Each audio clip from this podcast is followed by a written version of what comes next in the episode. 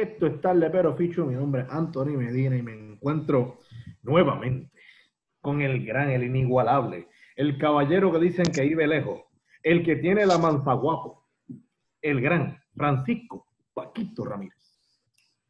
Paquito, ¿cómo estás? Ya hace tiempo, eh, bueno, no es el primer episodio que grabamos fuera de el cuarto mío en Irlanda, pero este es el tercer episodio que grabamos desde Puerto Rico.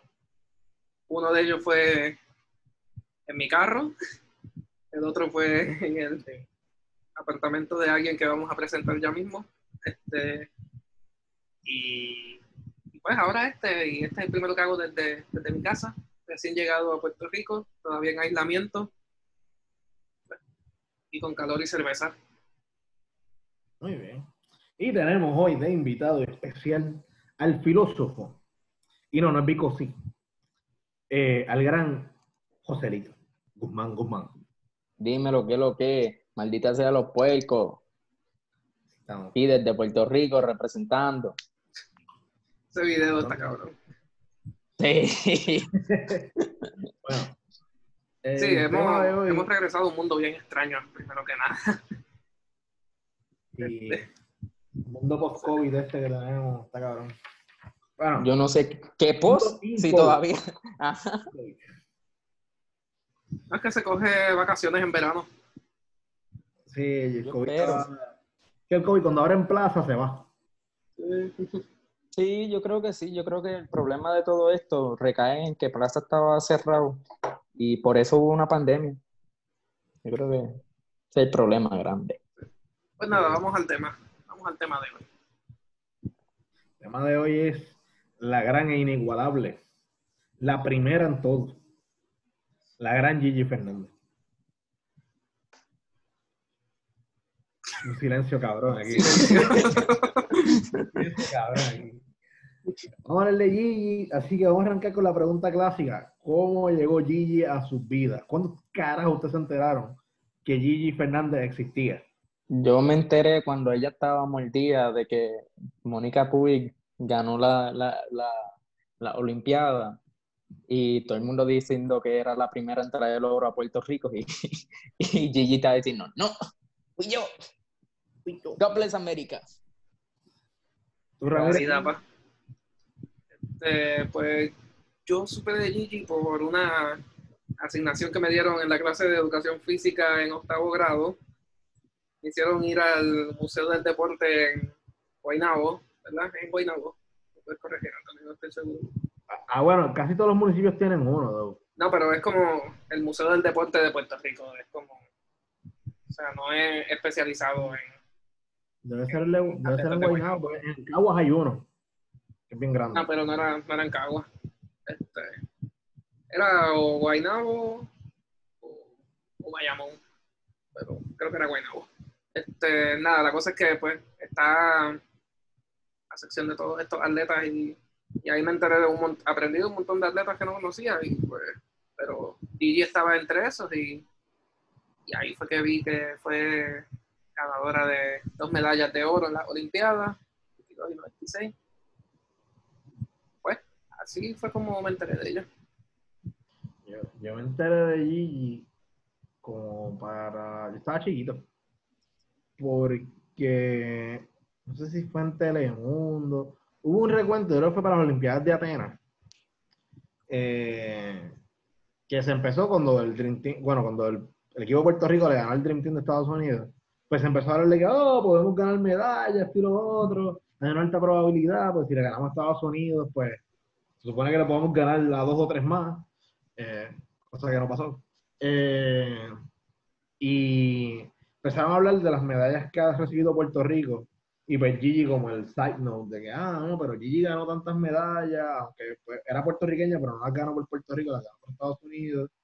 Eh, y yo creo que yo había leído una columna de opinión en el Nuevo Día eh, referente a Gigi Fernández también. Como que yo recuerdo de pequeño ver fotos de Gigi ganando con, la, con el jacket esa con la bandera americana. Pero como, ah, Gigi Fernández de Puerto Rico. Ah, cabrón, en un libro de historia de... Ah, de Elemental, cabrón, en, la, en las últimas que siempre aparece la, solamente la gente famosa y eso. Exacto, salía Gigi por ahí. Sí, más seguro, conozco a Gigi como desde el 2005, 4, por ahí, más o menos, más atrasado, por ahí. Ok. Y entonces, nada, ¿qué hacemos ahora? Comenzamos hablando de... ¿De quién carajo es Bueno, Yo, como tenemos a Joselito aquí, yo quiero ver el, la perspectiva de Joselito sabiendo solo lo de Gigi Mordía. Eh, y el personaje el que se ha convertido. de Gigi, que es lo de la votación, que ella quería votar en Puerto La votación, el, el luchar por la estabilidad, el- todos los papelones extra que también ella ha hecho. Vamos, vamos a hacerlo al revés esta vez. Vamos a hablar de lo más presente ahora. Y después vamos a explicar quién es el personaje. Está el garete, no, sé, no lo hemos hecho nunca, pero vamos a hacerlo. Eh, bueno, Joselito, arrancamos con el papelón de Mónica Pagás. Está bien, vamos allá. Pues, no sé, de Gigi yo, yo no la conocía como, como, como jugadora de tenis, atleta de tenis, ¿cómo se dice? Jugadora de tenis. Tenista. Pues yo no la había conocido hasta que ella, hasta que ella salió bien mordida diciendo que fue la primera en ganar medalla de oro. Y después, con los papelones con Rosselló, de que estaba luchando por la estabilidad, de que quería la igualdad, que quería que si toda esta, esta mierda. Y nunca hizo nada. Como que ella era para el fichureo, porque realmente en los problemas de, reales, cuando pasó lo de Ricky renuncia para el 19 y todo calladito, callado, nunca, nunca salió. Del huracán So- también. Eh, Ajá, tampoco, nunca dijo nada. eh, siempre fue un fichureo constantemente para tratar de, de hacerse ver como la héroe, que era la más puertorriqueña y la más que lucha por los derechos de, de, de medio mundo. Y pues así conocí a Gigi. Y así esa es la Gigi que yo conozco. Esa era. Eh, Y amiga bueno, Gigi. de las acciones que- ¿Cómo? No, Ah, estamos. mire, Estoy en un delay total, al parecer. Todo, Mira. estos mundos del Mira. COVID. ¿Tú no me estás escuchando, Anthony? Estamos lagueando, cabrón, lo que está. No, yo sé. Yo sé. Pues, nada, lo que sí, Gigi ha hecho algo en estos, estos años. Ella vino a Puerto Rico, intentó inscribirse para poder votar acá. Porque imagino que ¿Qué pasó en fin? votó por voto ausente allá, o sea, votó por correo o algo, venir aquí y votar en las elecciones, o viceversa, pedir el voto ausente aquí y eh, este y votar acá. O sea, vo- votar por correo aquí y votar allá, re- presencial. Lo que, lo que Trump ahora dice que todo el mundo va a hacer, que van a haber millones de votos así, yo digo, cabrón, no. Como que eso lo va a hacer bien poca gente. Y by the way, es ilegal. Es ilegal. Si te logran coger, eh, pasa que como el, el registro electoral de Puerto Rico es aparte, eh, tú, o sea, es bien difícil que cojan a Gigi en los dos lados. Ella, por ser figura pública, quizás, alguien como que diga, ah, vamos a coger el caso de ella para joder con esto. Por ejemplo, Trump dice, ah, es Fernández, porque es latina. So, vamos a investigar para cogerla ya presa y usarla de ejemplo de que los latinos son unos puercos o lo que sea. Eh, ¿Y por qué ilegal? Es ilegal porque ella puede votar por el comisionado residente aquí en Puerto Rico y puede votar por el congresista de donde ella vive en, yo creo que es Tampa, Florida, que vive ella. No, en Connecticut. Mm, Conérico, ah, perdón. Ella vive más arriba. Pero, y ahí tienes dos, dos personajes del Congreso. Aunque el comisionado residente de Puerto Rico no tiene voto, tiene voz, como si pudiesen votar por los congresistas. Y no, se supone que nadie tenga derecho a eso. Así que, No sabía que esa era la, la razón, pero tiene sentido. Pero ¿qué pasó con lo que se intentó hacer? Que ella intentó hacer una, una ley, como que impulsar una ley para que eso se pudiera hacer. Se, se cayó. Esto es lo que está pasando ahora con el código electoral de ahora, ¿verdad? exacto. Ese, este es el peo. So, to- todo tiene un, todo llega a un círculo. Y llegamos a, llegamos a los problemas que estamos pasando con el código electoral que se quiere pasar. Sí, un- es robarse las elecciones. Exacto, porque el código electoral está cool en algunas cosas. O sea, hay que actualizar el sistema de votación en Puerto Rico, eso no hay duda. Pero lo que está garete es hacerlo año de las elecciones. Ajá. ¿Por qué no aprobamos esta legislación, pero que sea activa en el 2024? Ujú. Es como lo que pasó con el Código Civil, cabrón. En lugar de dividirlo por renglones y aprobarlo como enmiendas, y después la, unes todas las enmiendas en un proyecto y lo pones como nuevo Código Civil, ya está. Oh, hicieron todo en año electoral. No, vamos Sí. a meter todo el Código Civil, cabrón, atacuñamos ahí y fuck it. Y pues, pero el, el código ese electoral, eh, yo siento que es un chanchullo. Incluso, a mí me No tienes que sentirlo, es un chanchullo. A mí me, me- me beneficiaría porque yo eh, voy a estar ausente en las elecciones, muy probablemente. Y yo quisiera votar, porque valga, ¿sabes? Yo regreso a vivir a Puerto Rico en un año, así que el gobierno electo ahora me afecta directamente a mí. Y si yo rindo contribuciones, las rindo aquí. Así que yo soy un constituyente, eh, aunque viva en el extranjero un año. Nada. Y el código electoral nuevo ese me dejaría a mí votar por internet y estaría chilling. Pero como que yo moralmente no puedo estar de acuerdo con algo que es una loquera. O sea, yo estoy de acuerdo que sea para el 2024. Cool. Pero para esta, cabrón, vámonos a, a la clásica. Y pues yo voto por el correo que se joda. Tengo razón, voy a- voy a estudiar. Es una razón válida para pedir el voto ausente. ujú. Los targets son las primarias, eso sí. Yo no sé si pueda votar en las primarias. Porque ahí no sé si hay voto ausente en las primarias. No sé. Eso me tengo que después.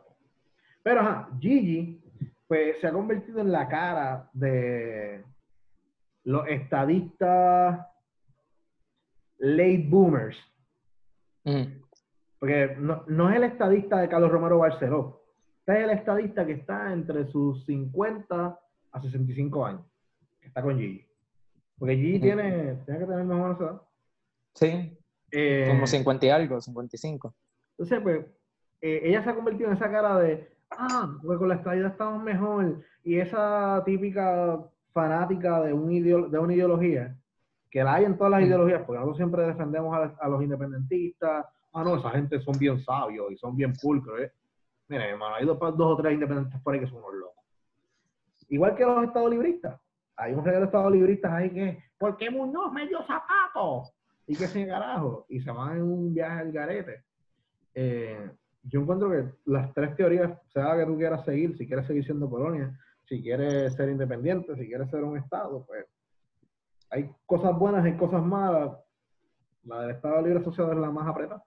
Pero, o sea, siendo sincero, coño. Eh, pero aún así, o sea, el fanatismo a las soluciones es lo que yo creo que le quita a ella credibilidad. Sí, yo recuerdo que una vez ya posteó uno que si con, sin los fondos federales no somos nada, que si Estados Unidos terminamos como Cuba y Venezuela, que es la misma Ay. retórica que siempre se da constantemente para, para la independencia. Y, pero la cosa era que nunca dio ningún tipo de datos, ningún tipo de, de- información. Era eh, eh, este, este fanatismo de la estabilidad Bueno, sin entenderla. Romero promulgó toda su carrera y aún lo sigue haciendo, no está vivo. Este, y mientras respira, aspira. Eh, Romero siempre ha promulgado la estabilidad para los pobres. Y ellos eran fieles creyentes de que había que no empobrecer la nación, pero desconectarla de tener beneficios marginales mayores a los de los demás estados. ¿Qué quiere decir eso? Que la 936, que era como que un tax haven para Puerto Rico, era una ley mala si queríamos conseguir esta ida. Yo genuinamente difiero porque hay estados que tienen zonas de oportunidades que hacen chavos con cojones y eso es lo que los mantiene como los mejores estados. Eh, e incluso cuando un estado está en una desigualdad económica con otro, busca la manera federalmente de estabilizarlo. Porque realmente muchos estados bien pobres. Eh, así que, nada, eh, eh, Romero y Rosselló quitaron, fueron a pedir que quitaran las 936. Aunque no las quitaron por ellos, las iban a quitar como quiera. Eh, pero esa ideología de que tenemos que, de cierta manera, desligarnos de Estados Unidos para ser parte de Estados Unidos es como que me caré. Y Gigi promulga eso. Eh, ella dice que la razón por la que ella jugó por Estados Unidos era porque, bueno, había una, una compañera de, de, tenis del nivel de la que eh, Yo creo que, o sea, ahí tiene cierto punto en el sentido de que no habían o sea, todavía no hay muchas jugadoras tenistas. Este, que, o sea, ahora mismo es Mónica Puig. O sea, en masculino tampoco tenemos alguien. Este, Sabes que en Puerto Rico no es algo tan común, así que, o sea, entiendo hasta cierto punto por qué ella termina haciendo eso, pero no sé, es la forma en la que ella ha corrido con su imagen y no sé. A veces se le da un poco de mala fama a ella por eso de representar a Estados Unidos en 92 y 96, pero, pero yo creo que ella tiene más cosas que ha hecho fuera del mundo del tenis que, que o sea, justifica por qué hay gente que piensa ella de cierta forma. Es que yo creo que el, el problema es que ella dice que es la primera puertorriqueña, aunque sí fue la primera puertorriqueña en ganar, me corrigen, pero tengo entendido que sí fue la primera puertorriqueña en ganar una medalla de oro. Hace ver como si esa medalla de oro la ganó Puerto Rico. Que ahí yo creo que cuando la gente realmente le tira la mala, porque no la ganó Puerto Rico, la ganó Estados Unidos. Y, y al, hacer este cuento de, de, de que ah, nosotros, yo gané la primera medalla a Puerto Rico, pues it's a blatant lie, es una mentira. No, no, o sea, yo no estoy diciendo que ella, pero tampoco tengo entendido que, bueno, quizás si ella se pone a, decir eso de que la gané por Puerto Rico y qué sé yo qué, pero... Yo, yo lo veo desde el punto de vista que es la mala fe con la que salió el comentario de ella. Ajá. Porque el timing también. Si, si tú me sabes con lo Mónica, felicidades. Sí, ya eh, eso O mira, haber dicho, a mí me hubiese encantado tener la oportunidad de haber ganado mis medallas como tú ganaste la tuya, con la bandera de Puerto Rico encima. Algo así. O sea, porque hasta antes de ese momento, Gigi era una persona bien respetada. ¿sabes? No era una persona. Bueno, también allí se le imaginó por ser lesbiana. Eh, Eso también es otro punto. Ah, no lo sabía. Sí. Así que e, eso es otro matiz también que tiene ella, que pues, por eso quizá también está en rebelde de como que, ah, ahora es como que, ah, porque Mónica es perfecta y yo no. No sé, es la actitud con la que vino a, decir, ah, no, yo la gané primero. Como que... Acabo de recordar del video que ella subió a su Twitter eh, friendo amarillos o tostones, no estoy seguro qué era. a mí se me había quitado. ¿Qué es eso? Ella hizo un tweet en el que estaba friendo. Y ah, ahora, no me acuerdo qué era lo que decía el tweet, creo que decía ahora, soy, ahora soy puertorriqueña, exacto. Ahora soy puertorriqueña, algo así. Pues, y, eso fue poco después de que Mónica ganara la medalla también. Algarete está el que Gigi gana por Estados Unidos, pero se cría y entrenaba, o sea, como que su crecimiento profesional fue en Puerto Rico y termina ganándola por Estados Unidos versus Mónica, que su, que su crecimiento fue allá. Fue allá y gana la medalla al revés. Y también, eh. también hay que mencionar que aunque Gigi no haya ganado, no ganó medallas de oro por Puerto Rico, ella representó a Puerto Rico en los centroamericanos y panamericanos. ¿Y ganó? Eh, tengo entendido que sí, este, dame un segundo. Porque Mónica ha ganado centroamericano, ella ha dominado tres, este, tres ediciones corridas. Mónica en centroamericanos es como que. No, perdón, no centroamericanos, este, centroamericanos no tiene tenis, si no me equivoco. Este, pero sí en los panamericanos, que en el 79 ganó bronce y en el 83 ganó plata en dobles y en sencillos también. Eh, ahora vamos a, vámonos a la parte deportiva de Gigi. Y vamos a compararla con su némesis ideológica, porque genuinamente no es una némesis deportiva. Ellos nunca jugaron una en contra de la otra. Son de dos épocas diferentes. Son dos estilos completamente diferentes. Pero si nos vamos a los números, eh, Gigi le da como con una pelita chévere. En ambos renglones, en sencillos y en doble. Porque eso es lo que mucha gente tapa. Dice, ah, Gigi fue una mierda en sencillo. No. O sea, no tuvo el brillo que tuvo en dobles. Pero con- comparando su carrera con la de Mónica en sencillo, a nivel profesional, es mucho mejor la de Gigi que la de Mónica. O sea, eh, Gigi por lo menos llegó a semifinales, cabrón, de, de Grand Slams. Como en singles. Porque en dobles ganó cuánto Wimbledon. Bueno, en total de Grand Slams tuvo 17. ¿Quién tiene 17 Grand Slams? No, es, Federer tiene más. Federer tiene en sencillo, tiene más. Tiene 19. Pero Navratilova es la que está por encima de todo el mundo. Martina Navratilova tiene 49, 31 en doble y 18 sencillos. Ya. Ya lo sé que Venus, Belon Serena está atrás. Cabrón. También. Y eso que Serena, yo creo que Serena está más de salvar. No, y Martina también dice que Serena es la mejor en la historia. Así que, o sea, son tiempos distintos. Sí, son tiempos distintos, pero eh, romper ese mito, vamos al, al récord, yo lo tengo aquí. Al récord en sencillos de Mónica Puig. Eh, récord de su carrera, 303 y 210. La 303 ganadas, 210 perdidas. En el de Gigi, 270 ganadas y 232 perdidas. no, 270 ganadas. Por eso, eso fue lo que dije. Ah, yo entendí 170, perdón. No, 270. O sea, Mónica le, le gana. En sencillos, bueno.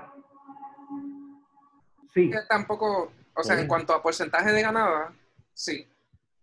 Pero en cuanto a llegar más lejos en, en torneos de Grand Slams, pues ahí Gigi la supera en ese sentido. Porque añade el hecho de que ahora existen mucho más de estos Opens re- eh, regionales, por ejemplo, qué sé yo. sí, hay más Hay, torneos. hay un montón de Opens eh, que no son Grand Slams. Ujú. Eh, el año, eh, y, y es impresionante todos los juegos que jugaba Gigi, cabrón, porque Gigi jugaba sencillo y jugó todos esos juegos sencillos, más jugaba doble, porque Mónica no juega doble. Y la carrera de ella es relativamente, relativamente corta, porque ella se hace profesional a los 17 y se retira a los 31. Sí. Entonces. ¿cuántos años tiene Mónica ahora? Gigi, eh, Mónica ahora, Ajá. 27. Ella me lleva dos. Bueno, me lleva uno y medio. Anthony ya está viejo. Eh, cabrón. Eh, exacto. Y pues está bien. eh, Mónica gana genuinamente. ¿Qué ustedes estaban haciendo el día que Mónica ganó la de oro? Obviamente estaban viendo. Yo, ¿Dónde yo estaba? estaba, yo estaba, yo creo que mi hermana vino ese día de Estados Unidos y estábamos en Viejo San Juan y, y, y habían Coño, tú estabas en Viejo San Juan también. Sí, ahí es donde lo estaba viendo y estaba en la área al lado de, de, de la, de la universidad, al piso. De la Coño, yo estaba ahí. ¡Ea! El destino. Y estábamos, estábamos viendo, empezamos a ver el juego, me senté con mi hermana y ahí fue que vimos el juego. Eso fue un día bien emocionante cuando ella ganó. Eso estuvo súper cool. A mí me encantó. ¿Te acuerdas el nombre del lugar de casualidad? O sea, eso era en, Plaza de en algo. la, en la baran- barandilla, ¿sí? ¿Cómo se llama eso? Ese es el que está al lado de BK. O sea, al lado del Burger King, frente a la Mallorca, este, la placita esa que está. Ah, ahí lo, ah, lo estaban dando en la placita como tal. Ajá, Ah, ajá. sí, que era como, era un proyector ahí súper grande. Sí. Yo ese día tuve un road trip, cabrón, con Fernan y con Ángel. Y fuimos a el, para, el Palacete de los Moros. Eso es en Moca. Yeah. Y... Saludito a Verónica. Verónica Barreto. Cool. Ah, que Eh, es de. Exacto, de Moca. Pues, entonces, que fuimos al Palacio de los Moros. Dato interesante. Mi mamá había trabajado en la restauración de ese lugar. Y me lo dijo cuando llegué a casa. Yo, ah, cool. Eh, nada, punto es que saliendo de allí nos metimos en el truco de Win, se llamaba.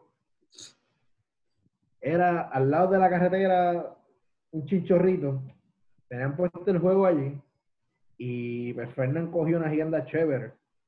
Y cuando empezaron a cantar el himno, o sea, pusieron el himno, del, o sea, que ponen el audio, no ponen letra. Ah, Empezó a cantar el himno Evolucionario. Eh, revolucionario. Y todo el mundo lo empezó a mirar bien raro. Y pues, para no dejarlo solo, Ángel y yo lo cantamos con él. Eh, para que después, si lo iban a linchar, nos linchaban a los tres.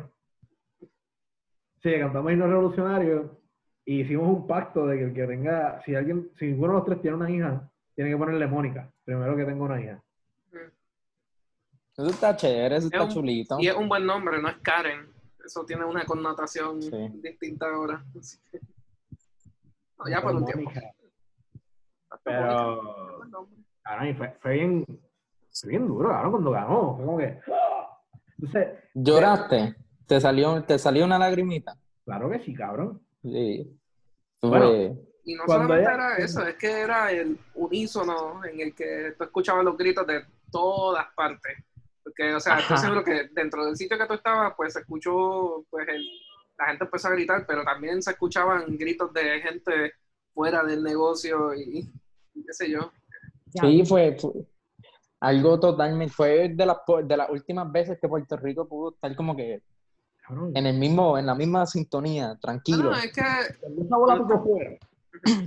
esa. Esa- ese saque de. Ay, ¿Cómo se llamaba la. la- Serbia era la tipa, yo no me acuerdo. Punto es que no, cuando no, esa no, bola no. tocó fuera, Este, cara, aquello se quería caer. Después de escuchamos el himno, ah, pagamos el ticket, salimos.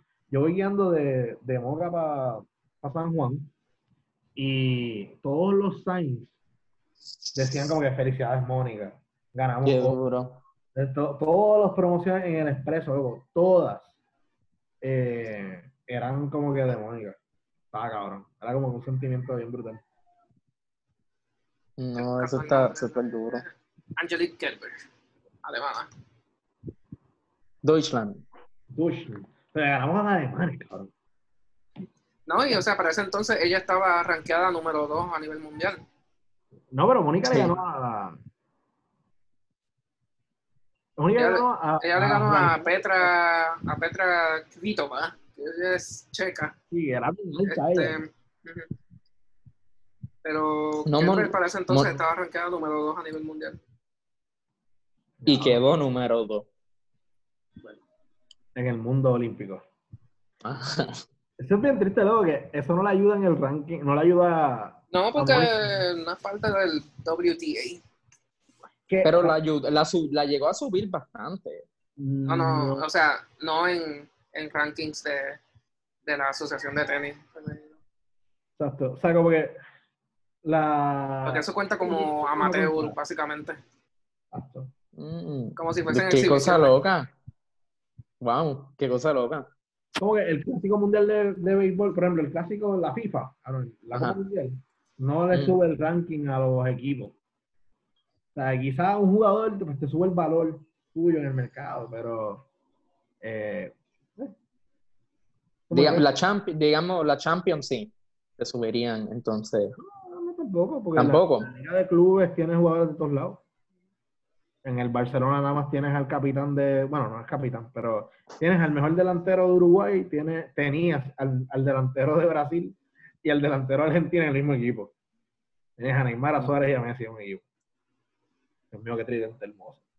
Días hermosos de la vida. No empieces a llorar a mitad de episodio. Vamos bien, vamos controlando nuestras emociones. ¿Tú quieres llorar de verdad? Clásico Mundial Toma. 2017 final. Cabrón. No, No, Ricky Rosselló en séptima entrada o, quien, o cualquier. sea cuál sea la entrada que él se metió en el, en el juego. No, no, la- la- el momento más triste fue el juego contra Holanda, cabrón, que ganamos Ah, ahí. Que tú te lo perdiste. Y yo me lo perdí cargando el maricón de Axel. Un saludito a Axel. Ay, Axel. Axel. Ay, Axel. Pero, sí, mano. Volviendo al debate. Eso sí que fue un high and low. Vivimos del high del 2016 de Mónica con la medalla de oro. Pero nada, volviendo otra vez a todo esto. allí. G, Joséito, tú que eres un filósofo ahora. Ella. Eh, Te ganaste un premio. ganaste un premio. Una competencia de you. Sí. ¿Qué tú opinas Lo- de Gigi como estadista en Puerto Rico? es, es raro. Porque hay cierto. Ser estadista es raro cuando eres un estadista nacionalista, que tiene un, un cierto amor a, a- a Estados, a Estados Unidos y a Puerto Rico. Son un nacionalismo bien raro. Gigi, no sé explicarlo. Yo, yo siento que es parte del, del proceso de querer ser parte de la nación americana, el querer ser Estado te obliga a hacer una paradoja constante. Y no sé si, Yo creo que, yo digo que Gigi ejemplifica a, a los estadistas que quieren ser más americanos que los americanos. Y que si mañana les dan la estadidad, si mañana la estadidad llega a Puerto Rico, Gigi va a estar en ese momento que se firme el acuerdo y la pendejada y todo eso.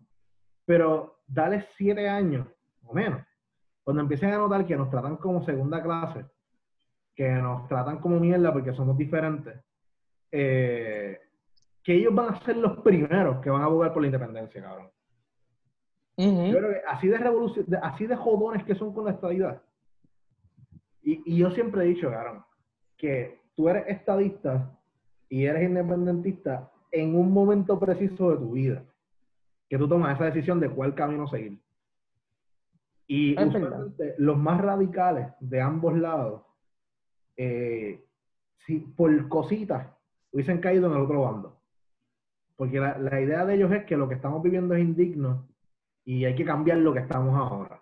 Yo creo que hasta el mismo Juan Mario Brand lo llega a mencionar en un momento dado en su vida, que él casi era estadista en un momento dado, porque él veía, pero fue cuando él vio el discrimen que se le hacían a la gente latina y todo eso, que él dijo, "Mm, mm, aquí no, aquí no. Porque hasta cierto punto con la estadidad lo que estás adquiriendo es independencia hasta cierto punto por ser parte de Estados Unidos. Sí, tiene, Pero tiene cier- es, un- es una soberanía, pero el, el problema es no, yo una sé, el- soberanía. la calidad de vida que te ofrecen, pues quizás no va a ser la, la mejor. Este, yo, mira, yo tengo un ejemplo cercano familiar de una persona que yo estoy seguro que si hubiese estudiado en la UPI en lugar de una universidad privada en su juventud, sería hoy independentista y no sería estadista. Porque es una persona cuyo playlist favorito es tener Boricua en la Luna y tener de estas canciones revolucionarias, Ubamoín, todo eso, él le encanta todo eso, pero es estadista. Porque su núcleo, al no salir del núcleo familiar que era estadista por generaciones, y no meterse en un lugar de pensamiento crítico como es la Yupi, que tú tienes, o sea, la Yupi te bombardean con un montón de ideas todo el tiempo. Ajá. Tú aprendes a tener un criterio propio. Yo creo que eso es la, el mejor regalo que nos hace la Yupi es ese. Eh, y ella, al haber estado en una universidad privada donde el currículo pues, ya estaba establecido, ella no pasó por filas, ella no pasó por las complicaciones y los revoluciones que te hace vivir la Yupi. Pues su lado ideológico no cambió. Porque cuando llegaba a su casa después de sus clases, pues lo que llegaba era a estadidad. Y no tenía una contramirada de los dos mundos. En cambio, Mm. si hubiese estado en la Yupi, aunque regresaba por las tardes a la estadidad de su hogar, hubiese tenido eh, los grupos de la Yupi, los, los FEPAC, los CAEL, los FUPI, todas esas mierdas, este, hubiese tenido los círculos de pensamiento, hubiese, porque hubiese, yo estoy seguro que es el tipo de persona que hubiese ido a todas esas actividades y hubiese cambiado, cabrón, hubiese terminado en los ostosianos, a ese nivel. Yeah. Bueno, ella, ella estudió en Clemson, eso es en South Carolina, so que también Ah. eso es un estado conservador. Bien cabrón. Eso quizás también influyó en su, sus años de desarrollo. No, pero la persona que yo digo estudió en Puerto Rico. No, no, por eso, pero yo estoy refiriéndome a Gigi también ahora. en este- Ah, ah, ok. Sí, tal vez, probablemente. Eh, es que en Puerto Rico existe el estadista cultural, Sí. donde tú eres estadista porque culturalmente se te enseñó en el proceso de americanización que, hizo en el- que se hizo en el país a ser estadista y que el- la independencia es mala y que la izquierda es mala y todas estas cosas son malas. Pero tú tienes que amar a Puerto Rico. Si tú amas a Puerto Rico, la única cosa que va a salvar a la isla es la estabilidad, según esa, esa ideología de estadismo, estadoísmo cultural. Es una cosa loca. Sí, Una no, cosa loca. que los populetes, o sea, la cultura del Partido Popular eh, en la década de los 60 y los años de Hernández Colón, que son pretty much los 80, eh, incluyendo un cuatrenio de los 70, Hernández Colón tuvo sus tres pasos, eh, ellos se lograron, ellos cogieron la cultura y lograron eliminar partes de la historia, porque nosotros no sabemos, en la escuela a mí nunca me dijeron eh, la- la- las reyertas del 50, eso nunca pasó para, o sea, hasta que yo llegué a la Ujú. Universidad de Puerto Rico yo no sabía eso, punto. Punto. A mí me dijeron, Puerto Rico era pobre, llegó Muñoz, hicimos chavo. Punto. Sea, eso con unas variantes, el plan manos a la obra y todo eso. Pero, ah, y siempre se veneran dos figuras del pasado. Muñoz Rivera, bueno, tres, José de Diego y Celso Barbosa. Para darle algo a los estadistas, Mm. ponen a Celso ahí. Te ponen al Bisu, pero no te ponen al Albizu revolucionario. Que incluso los mismos revolucionarios no te ponen al Albizu, que lo tratamos en el episodio, al Albizu religioso. Ajá. Ese, ese nadie lo toca, ese nadie quiere saber El Albizu religioso no existe. Eh, Albizu era ateo, según algunas personas. Si nos vamos por David Colón. Eh, y eh, nosotros somos hijos de esta idiosincrasia de que si tú no fuiste a la universidad y tuviste la suerte de tener un profesor, profesora, que te, que te mostró, no, no que ni guió, porque muchas veces te adoctrinan también, pero te mostró ese lado de la historia, tú no cambias tu parecer. Yo me crié en un hogar donde me decían que era lo mejor de los dos mundos. Y yo me comí ese cuento. O sea, yo, de mi primer año de universidad, yo creía eso. Full. O sea, eh, yo hice, yo tuve debates en la high defendiendo el estadolibrismo. Ujú. Y yo no No, soy y- rajatabla ni estadista. O sea, yo estoy siempre en el medio, soy medio- yo soy melón, yo lo admito. Pero, qué mal, qué mal por ti. pero a la misma vez entiendo que el Partido Popular no es, la, no, es el camino, rajar la pava no es el camino. El camino es coger buenos candidatos y ser mixto, cabrón. Si el, si el candidato, por ejemplo, ahora mismo de la papeleta que hay, si las cosas se dan como se dan, que se espera que Juan del Mau 2020. Exacto. Porque si va a ganar Batia con los populares, genuinamente. Si- del PNP, ahora mismo los dos que están corriendo, ninguno vale la pena. Es Wanda o Pierluisi. O sea que. Eh, Mira, delimítalo. Wanda le, va- Wanda le va a ganar a Pierluisi. Eso no hay que ni, ni dudarlo. Sí, Pierluisi, dudarlo. Pierluisi es el, sí, el de la mala suerte siempre. Cabrón, Pierluisi le ha arrebatado en la gobernación dos ocasiones, más el Supremo se la quitó también. Se la quitó Ricky, se la va a quitar Wanda y se la quitó el Supremo. Es que, esto es una tangente bien al garete, pero es que ese hombre es la persona más antipática. Es, es tan- un oportunista también. Mira, es, pero es, es un oportunista bien bobo. Es como que una persona, tú lo ves y tú dices, diablo, qué pendejo. Y ya. Alejandro, cabrón, a veces. Alejandro García Padilla. Alejandro entró a la carrera política en esos primeros meses previos a la elección con una ventaja de 11 puntos por encima de Fortunio. En la última encuesta salían al frente por 3% y ganó por casi un por ciento. ¿Sabes? ¿Cómo él cagó tantas cosas en esos meses antes de la elección para por poco no salir? Contra un candidato que era una basura. Porque, Y lo comparo con Pierluisi, porque ¿cómo tú le vas a ganar a Ricky, cabrón? Ricky no tiene nada de experiencia. Literal. Nunca ha trabajado, nunca ha estado en el gobierno, cabrón. Y perdiste contra siendo ocho años comisionado residente, cabrón.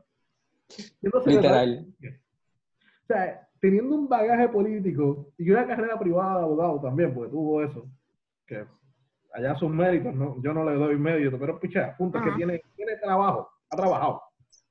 Y pierdes contra este cabrón. O sea, por eso yo lo comparo con, con Alejandro. Siempre. Porque Fortuño no, Fortuño, Fortuño le ganó a Aníbal cuando Aníbal estaba más jodido, pero mantuvo esa brecha. Fortuño no perdió puntos en la. O sea, Fortuño no, eso fue una victoria bien amplia. Sí. O sea, eh, otro candidato que era así era este Hernández Colón. Hernández Colón, desde que salía al frente, te barría. Eh, lo mismo Romero Barceló. O sea, eh, Pedro Rosselló se quitó a tiempo. Y cuando vino con Fortuño, pues los arrestos de todo el círculo del pues, lo jodieron. Así estuvo a poco de ganarle a Aníbal. Estuvo a puntos decimales de ganarle a Aníbal. Actually, si nos vamos a votos con coherencia, le ganó a Aníbal. Sí. Porque ganó, el, Aníbal ganó con votos de gente que rajó el PIB y puso una X al lado de él. Y el Tribunal Supremo dijo, como no, nunca se dijo nada de eso, pues vale. El pibazo. El famoso pibazo. El famoso pibazo. Que ahora es ilegal. Pero antes era legal. O sea, no sabía. Él gana porque hasta ese momento no había una regla que dijera que eso no era posible. Si no, él no ganaba. Con las reglas de hoy día, si esa elección se da igual, gana eh, Pedro Rodríguez. Esa fue la solución de Boston. Boston no la hizo retroactiva. Ya, tú te imaginas. O sea, Puerto Rico ahora está jodido. Imagínate. No sé. Hubiese ganado Rosselló en el 2004. Ajá, en el 2004. No sé. O sea, en adición al tren urbano y al centro de convenciones, ¿qué, otro proyecto hubiese, así? Hubiese, sido, hubiese sido otro oportunio, después hubiese votado en medio mundo. No, él no quería votar gente él iba a endeudar esto bien cabrón. Porque esa es la cosa. Fortuño endeudó esto bien cabrón, más votó gente. Eso es lo que está cabrón con Fortuño. Y que Fortuño, Wanda ahora tiene más chavos por la emergencia. O sea, por, por ir, por María y por la, la pandemia. Pero el cuatrenio que más dinero tuvo Puerto Rico para gestión pública, fondos diseñados para arreglar el país directamente, fue Fortuño y tuvo los alcaldes casi todos eran PNP, Cámara y Senado eran de él. Y no hizo nada, lo que hizo fue robarse el chavo. Ahora, ahora, trabaja con la, la, autopista que él vendió. Literal. yo ah, le doy un contrato a esta gente y después voy a trabajar con ellos. ¿Gigi nunca llegó a tener contrato con él? ¿O con...? Fíjate, a mí no, me, no sé, pero no me sorprendería que Gigi haya tenido algún, algún contrato en, recreación y deportes o algo así, en lo mm. cual genuinamente yo no le veo nada malo, carajo. O sea, Gigi como tenista tiene un bagaje cabrón. O sea, por ejemplo, a Piculín lo contrataron en recreación y deportes en un punto dado. no, pero tiene sentido. Hubiese sido mal que haya. Pero el problema es que pongan a Gigi como como, digamos, eh, que la pongan algo de justicia o algo por así en el estilo, o, luchadora de la estabilidad. Len Monroy lo contrataron en el Senado y todavía no he visto el informe que él hizo. Ah, sí, diablo, ¿verdad? ya nos olvidamos eso. Vega Borges lo contrató Rivera Chats. Y nadie sabe qué ha hecho. Robarse chavo. Cabrón. Eh, bueno, Rivera Chats tenía contratado al alcalde de tu municipio, Joselito, a Ángel Peña Padre, Ah, mientras Itzamar y Ángel Peña Jr. estaba uno en Cámara y otro en Senado, cabrón, robándose los chavos. en el Capitolio. Y yo todavía no sé qué han hecho. Esas dos, esos dos, no han hecho nada. Ellos Nada. saben que la gente en, en, en las piedras la gente raja la palma en las tres papeletas y para el carajo. Ujú, La gente ni la lee. Pueden poner a, a, a Ficofronte, cabrón, y ganan. Sí, eso es lo mismo que yo buen siempre he trabajo, dicho. probablemente. Mejor, mejor que los Peña. Fico legalizaría muchas cosas.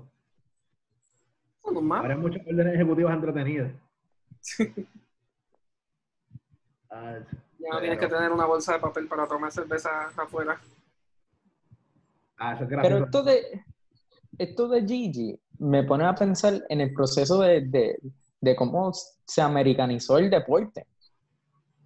Por- hasta cierto punto, porque ponte a pensar en los 70 y los 80, donde Barcelona quiso que esta gente jugara en las Olimpiadas. 92.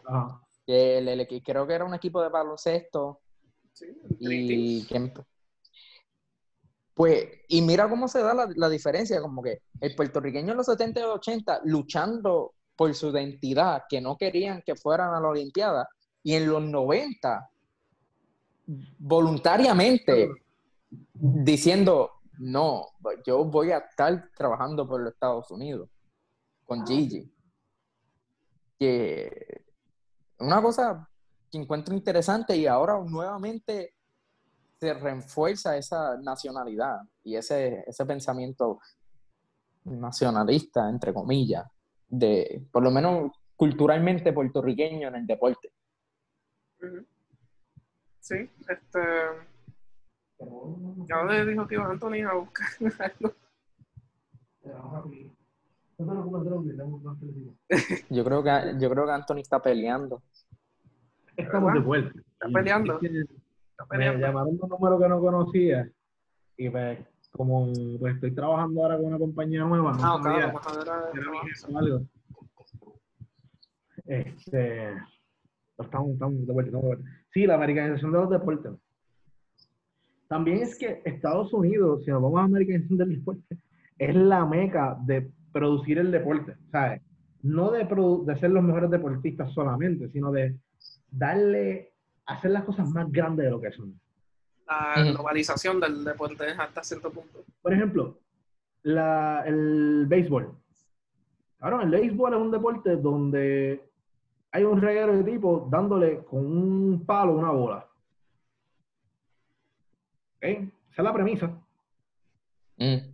Darle con un palo a una bola y hay unos que van a cachar la bola, tienes que correr hasta, hasta un punto. Y allí va a haber gente, pero si la bola llega antes que tú perdiste, si tú llegas antes que la bola, pues perfecto. Pero todo eso, miren lo que se ha convertido en una industria billonaria, cabrón. Y, Lo que que so- y, se- y algo que se enfoca mucho más en los Estados Unidos, porque la realidad es que el deporte más famoso del mundo es FIFA, él es fútbol.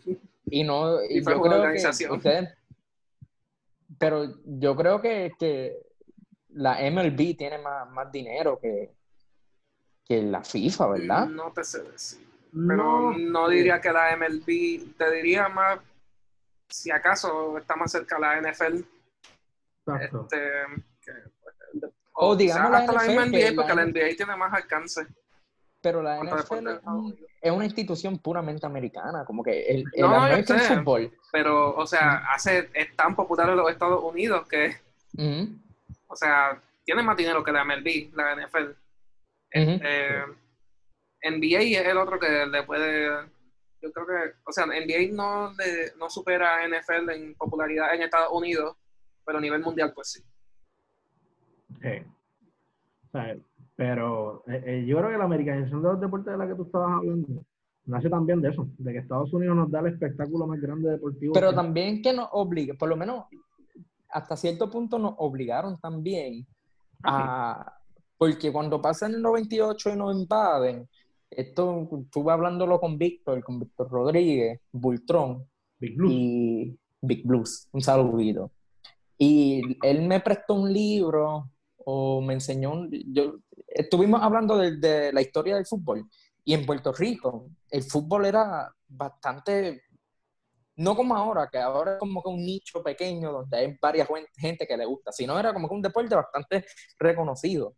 Los americanos comienzan a, a, a, banear el fútbol en Puerto Rico por el baloncesto y el béisbol. Para empezar el proceso de americanización desde el deporte. Y entonces cuando llegan los 50, los 60 y ya el baloncesto y todas estas cosas se convierten en, en cosas gigantesca en todos estos espectáculos tan grandes, pues seguimos el bote, ya si ya estamos aquí, pues vamos a hacerlo, vamos a seguir jugando esta cosa. Sí, sí, este... Y el puertorriqueño tiene, o sea, se ha afianzado a los deportes americanos, por ejemplo, en Puerto Rico lo más que se sigue es el baloncesto. o sea, y el boxeo, el boxeo, fíjate, en el Caribe y en Latinoamérica el boxeo se sigue bastante. Eh, pero el béisbol, eh, México lo sigue bastante, actually. No, o sea, y yo diría, me atrevería a decir que ahora mismo fútbol es más popular entre, o sea, tú ves más gente jugando fútbol que jugando pelota, porque jugando pelota pues es más difícil, este, también necesita cierta cantidad de jugadores y todo eso siempre para jugarlo, pero yo creo que también es más popular entre gente de nuestra edad más o menos, este, el fútbol es más popular que el béisbol. Eso no es lo que podríamos decir de gente de una generación, hasta una, sí, una generación antes de nosotros. El, béisbol era más popular. Sí. Gente, gente de sus 40 años y 30 años no siguen, fíjate, 30 sí siguen bastante el fútbol. Pero ya los 40, de gente de 40 plus. No. El fútbol no es. Eh, pero sí, fíjate, el proceso de americanización en Puerto Rico tiene muchas vertientes. Eh, mm. Tan solo la, deportiva, la cultural en el aspecto de, música. Eh, Puerto Rico tiene una fusión musical bien extraña.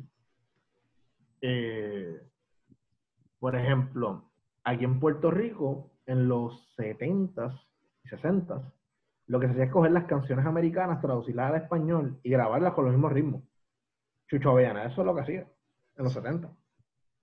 Pero yo eh, creo que eso es una cosa que no solamente pasa en Puerto Rico, creo que es algo bastante mundial. Hay mucha gente que coge, siempre se ha cogido canciones y se han hecho los edits, hasta en el mismo Estados Unidos cogen canciones británicas y las cambian a ponerla a americanizarla o cositas así. No sé. Más allá de, de americanización, ¿qué más podemos traerle allí? Sí, exacto. Iba a mencionarte, ¿se acuerdan cuando está un episodio de Gigi Fernández? Es que no hay mucho que decirle, aparte de eso, de que hace tostones. Yo lo hice primero. Sí, hace tostones. Porque el video y eran amarillos. Bueno, una cosa que se puede tocar, la, la importancia de, de, de, Gigi como mujer lesbiana también. Como que, aparte de todas las críticas que se tengan, una mujer lesbiana llegar a, a ganar una, medalla de oro. No, estoy seguro si era abiertamente lesbiana para ese entonces. Yo no creo. Pero, como quiera, sigue No, yo sé, yo sé. En el estadio, o sea, la estadidad en Puerto Rico se va mucho con los sectores bien de derecha. Y que una mujer lesbiana tenga voz en esos mundos es bien far, o sea, bien, bien, bien difícil de visualizar. Eh, ¿Cómo tenerla, a, no sé, ¿Sabemos eh, si, ella es republicano o demócrata? Ahí no sé. Desconozco. Desconozco. Ahí sería interesante también si fuese republicana. Sí. Por eso, eh, yo pienso que Gigi es como una constante paradoja. Eh, bueno, Puerto Rico, pues eso es lo que es Puerto Rico, una contradicción andante. No, pero la estadidad ha tenido sus cambios. Porque la estadidad de Ferré era una estadidad republicana. Pero los años, bueno, Romero empezó como demócrata y cuando entró a la gobernación, que estaba Nixon, se cambia a republicano. La clásica. Pero él se dio un cambio para poder, ¿sabes? Actuar con Mr. Richard. Eh, pero de ahí para adelante, bueno, fue el turno republicano. pero yo diría que de aquí para adelante, vamos a coger el ejemplo Ricky. Ricky se hacía cantar demócrata, pero era mucho más neoliberal, era mucho más conservador en todo. So, tenía una visión mucho más republicana, haciéndose llamar demócrata. Lo único que era. Su padre era igual. Lo único. So, yo creo que el estadoísmo en Puerto Rico, eso de republicanos y demócratas realmente no importa para los estadistas en poder, porque ellos se cambian el color, se cambian el color cuando sean. Como que si yo necesito ser republicano, me pongo la R y sigo siendo neoliberal. Sigo robando chavo. Yo creo que eso es porque como la estadidad no es real, pues no importa si te cambias o no. Ajá. No, eso es verdad. Eh, yo- al, al ser imposible realmente, la imposibilidad de la- la- del estadoísmo, no importa si eres republicano, demócrata, lo que sea, independiente, el Partido Socialista, entre comillas, de Estados Unidos, Bueno, oh, no importa. ¿usted va a votar en el plebiscito? Probablemente, yo sé que no, no importa, porque realmente no va a cambiar nada. Es una encuesta, Sí. literalmente una Un encuesta. sondeo. Ah, Ah, el gobierno. ajá. Este, no sé, Un- un- un sondeo de pero, pero no me voy Yo- a romper el casco por eso. Yo lo voy a hacer porque yo, una, Tata Charboniel dijo que si ganaba el no, se iba a Puerto Rico. Es una paquetera. So, ¿Ustedes no vieron el tweet, de, el tweet que ella hizo? Este, tengo que decir fecha entonces para hoy, 4 de junio 2020. Para, este, ahora hizo, Para, para cuestión de récord. sí, sí. Nada, sigue hablando lo que busco el tweet. Pues yo creo que sí, yo voy a votarle el no. Yo sé que no tiene ningún tipo de valor, yo sé que no va a cambiar nada, pero vamos, yo voy a votar por el no. Yo, yo también voy a votar por el no, cabrón. Porque es que mi padrastro me dijo, ah, no, yo voy a dañar la papeleta, yo por dentro. Eso también es un voto de protesta, pero eh, genuinamente yo no creo en esta idea, pues ¿por qué voy a votar? Voy a dañarla si puedo decirle que no ya. Ajá. Sea, Mira, que el tweet que, de todas maneras, perdón que estoy interrumpiendo, pero el tweet de Tata y me autocorrijo, fue el 3 de junio que hizo este tweet. Entre comillas puso el privilegio de ser blanca. Y después puso, Dios mío, es cierto. Pero para contextualizar, eso viene de, de un comentario que hizo Alexandra Lúgaro sobre, hablando sobre el privilegio blanco, que es una realidad, existe el privilegio blanco eh, el- y, y Tata no entiende. Y son cuestiones que vuelven a esto. No entender las dinámicas de política que se están dando en Estados Unidos, que son retóricas que se llevan hablando, es porque realmente el estadoísmo es un- una fachada, es como que un sticker para ganar puesto. Y ya. Sí, ese- y yo creo que ya ha llegado, eh, ya los estadistas se han dado cuenta del jueguito. Yo creo, y yo le tengo mucho miedo al partido este nuevo, Dignidad. Dignidad, sí.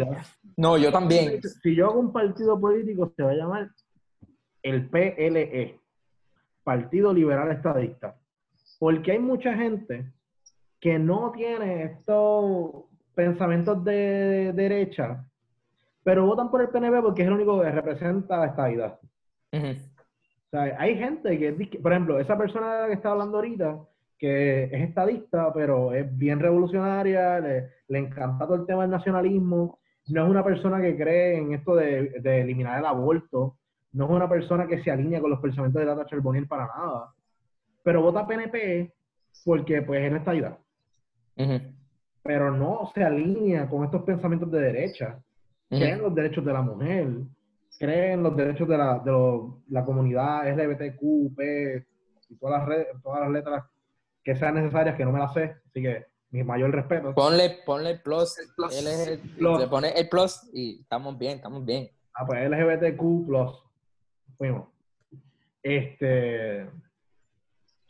Y hay un sector que yo creo que como que los PNP han sido bien hábiles, cabrón. Fortuño cuando en esas elecciones que por poco gana contra Alejandro, eh, autorizó todos los partidos que fueran como que medoncitos.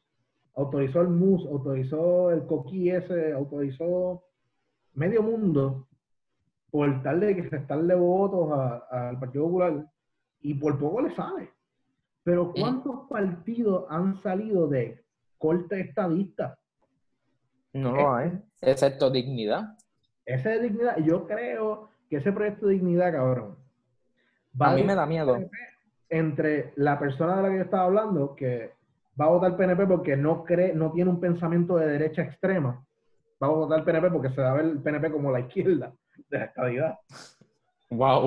que no lo es, pero se ve menos, menos izquierda, se ve menos derecha que dignidad. ¿Cómo se llama el candidato de gobernación de Iván de- González. González? Iván González, el doctor Corazón. Tremendo puerco.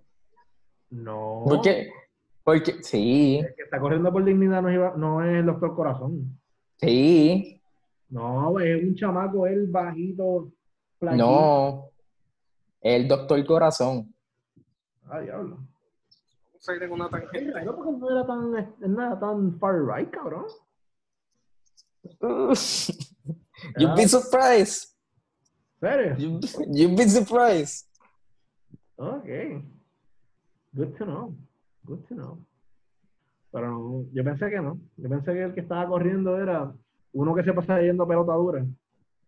Eh, Ay, bueno, no sé si, si cambiaron, pero tengo entendido que era, que era él. Este, no, yo te entendí con otro chamaco. Eh, Pero ese, ese partido cogió la, la, la- los endosos de la manera más asquerosa posible. Ellos iban, porque lo sé, porque yo acompaño a mi mamá a la iglesia. Y ellos vienen y tuvieron su mesita. Y yo, pues, chilling, lo vi me fui, porque ni sabía. Ellos no te dicen que eran dignidad ni que eran un proyecto político. Entonces, en la iglesia vienen, ah, mira, están pidiendo unas firmas, que si esto, que si lo otro. Todos chilling. Y y las iglesias son predominantemente gente mayor, que tú vienes y le dices, mira, tú me puedes dar una firma aquí un momentito. Y, la, y va a salir la doñita ahí de 50 y pico, 60, 70 años. Ay, sí, claro, mi niña, claro. Y te hacen la firmita. Ellos iban callados y te decían, ah, fírmame aquí. Y algunos le preguntaban, ¿qué es eso? No, no, no, esto es una firma para un proyecto que estamos haciendo, una firmita.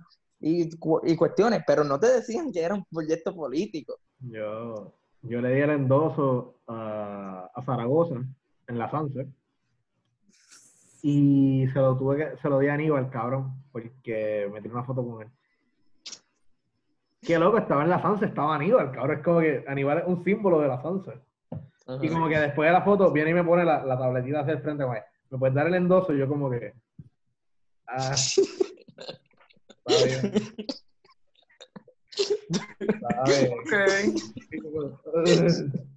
Tú como que me hubiese avisado y no me tiraba la foto o nada. Yo, hubiese sabido eso y que, ah. Eh, me cobró la foto el cabrón con un endoso. Literal.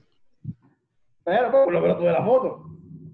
Eh, eh, O sea, la gente que viera la foto no iba a saber necesariamente que tú hiciste el endoso. que se acabó. exacto.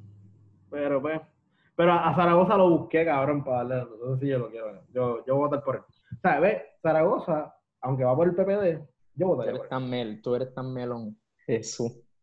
Pero hasta ahora estoy pensando dejar en blanco la de comisionado residente, cabrón. Yo voy a, mira, yo voy a rajar la, la yo voy a rajar PIP eh, en gobernación. Porque para mí, comisionado residente, no importa quién, nulo, no importa quién. no importa quién gane. gane, de verdad. So, yo, yo, mira, yo voy a rajar la palma. Digo, Eso es un buen la- punto. la de PIP. Porque realmente, una, yo quiero que Juan gane. Y dos, voy a ser, voy a ser por lo menos bastante fiel al partido y voy a, eh, eh, en cuestión de, de gobernación, le voy a dar el voto íntegro al PIB. Bueno, Ramírez, ¿y tú? No, yo no sé ni, quién, ni por quién voy a votar en alcalde. Yo Pues- voy a votar en Caguas, yo creo, esta vez.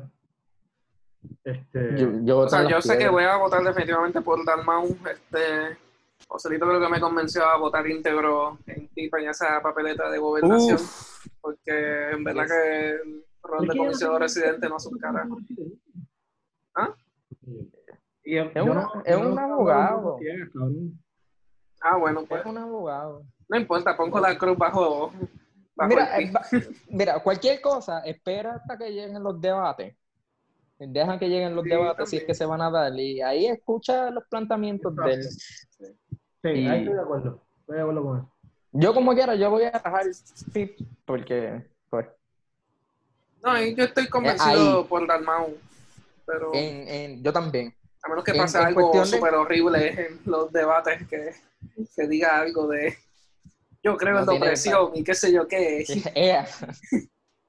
Y eso cuando llegue dignidad a hablar con, con la, el puño fascistoide. Uy, Yo, yo a dignidad, cabrón, llegando, poniendo la Biblia en el, en el, en el podio, cabrón. sí, eso va a pasar. Él va a pararse, va a subir la Biblia a lo Trump.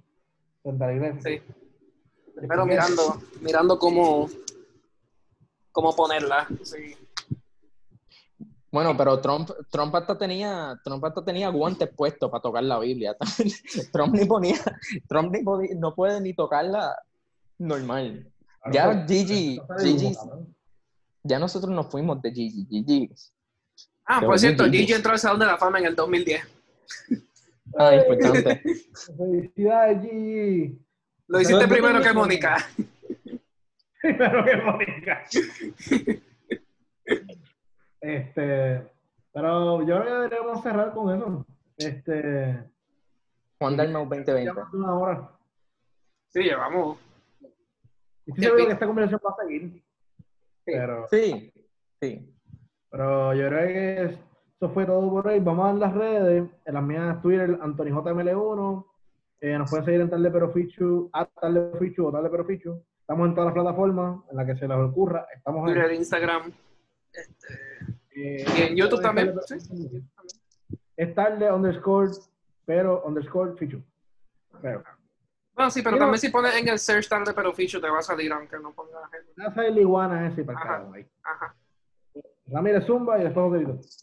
Eh, nada más le voy a dar plug al Instagram porque Twitter obviamente no, no trae sucesos. Este, no hay cambio. Este, en Instagram es cisco.1996. Este, sí, este, recuerden eh, buscarlos en Spotify, en Anchor, bajo tarde pero fichu. Joselito, Pues en Twitter es Joselito underscore 2898 y en Instagram es Joselito 2898 y, y pues nada.